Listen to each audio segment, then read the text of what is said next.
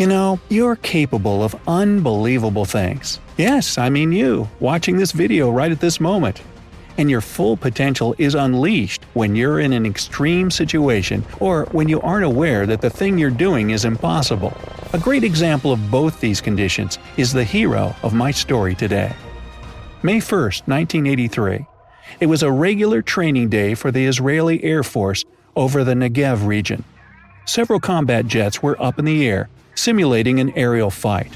One of those jets was an F 15 Eagle that already had some history and even got a nickname, Markia Shchakim, which means sky blazer in Hebrew. Piloting the jet was a new member of the Air Force, Zivi Nedivi, and behind him sat his instructor and navigator, Yehoar Gal, an experienced pilot himself.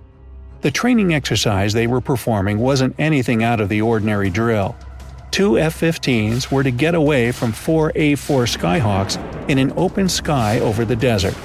If everything went according to plan and instructions, no danger would come to any pilots or aircraft. At least that's what everyone believed. Nedivi, being a member of the outnumbered team, wove through the skies, dodging enemy attacks and looking out for an opening to issue his own. It was an impressive sight, and the young pilot was doing spectacularly well.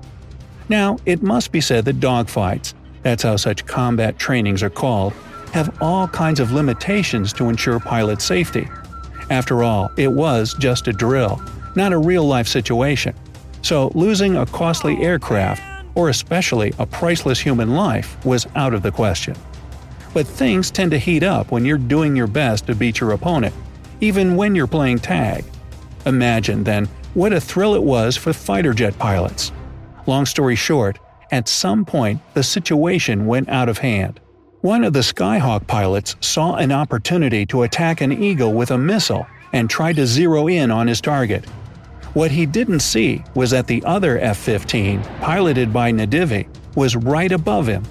The young pilot was aware that the opponent's jet was on a collision course with him and attempted a dodge, but it was too little too late.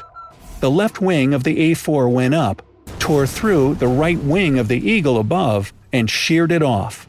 Nedivi was basically left with a single wing to fly.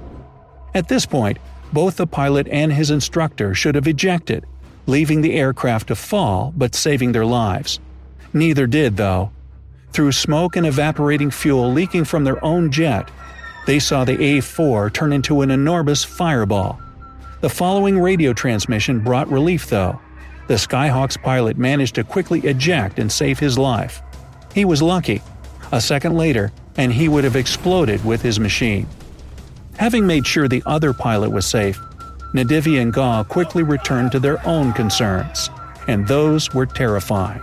The jet had lost control and was going down at a 30 degree angle to the ground, making crazy twists and spirals. What's more, it was losing fuel profusely and neither the pilot nor his instructor could see clearly because the leaking fuel was turning into a cloud of vapor. Zivi Nedivi knew his aircraft was badly damaged, but he was pretty sure he could land it safely. Where did this confidence come from when he was flying on a single wing, you ask? The answer is simple he didn't know that. The trouble was in the cloud of fuel vapor I just mentioned. The pilot and his instructor had very bad visuals, and looking around them, they couldn't see that their right wing was torn at the root. There were warning lights flashing all around, but none of them told Nedivi just how dire his situation was. So, thinking that the Eagle could be saved, he told his navigator to stay with him. Yehoar Gal disapproved of his trainee's decision, ordering him to eject as soon as he manages to level the aircraft. Nedivi refused and insisted he could land the F 15. Gal had no choice but to comply and so they flew onwards. Nedivi really managed to get the controls back and leveled the jet. It was now time to wholly evaluate the situation and the condition of the Eagle. They both saw the stream of fuel from the right side, and the fuel indicator showed that the tanks were empty for that wing. Again, being unaware of the real loss, they thought the tank sustained damage in the collision, punctured or torn perhaps. Neither of them entertained the idea they might be crippled. Otherwise, they would have bailed out much earlier. The pilot assessed the odds and tried to slow down a bit, but the jet immediately went out of control again. So Nedivi made the only sensible decision there was, in his opinion. He accelerated once more, switching on the afterburners, regained control of the aircraft, and directed it to the nearest Air Force base, which was 10 miles away. He knew the remaining fuel would allow him to make it. As he approached the airfield, Nedivi requested the ground crew to deploy the safety net and catch the F 15 if necessary. That was a sensible idea, too. The pilot realized the Eagle was moving too fast for a regular landing and couldn't slow down without risking loss of control again. This close to the ground and to other people, it was even more dangerous than in the open sky. In the end, the Eagle touched down at twice the recommended landing speed and lowered its tail hook to help stop the vehicle. But the tension was so high that the hook only managed to slow the jet down and then snapped. The eyewitnesses said they didn't believe what they were seeing. A one winged fighter eagle was speeding like a bullet along the landing strip, its tailhook torn out by the sheer force of the tug, and then it miraculously stopped just 35 feet before the safety net. Both Zivi Nedivi and Yehoar Gal were safe and sound inside the cockpit. While they were still in the final stages of stopping the aircraft, they received a radio message saying that neither of them would believe what they had just done and it was only when Nedivi turned back to shake his navigator and instructor's hand that he realized the actual scale of the damage done to his jet. What he hadn't seen before was now horrifyingly obvious. Instead of the right wing, there was only a bunch of wire and metal sticking out of the fuselage.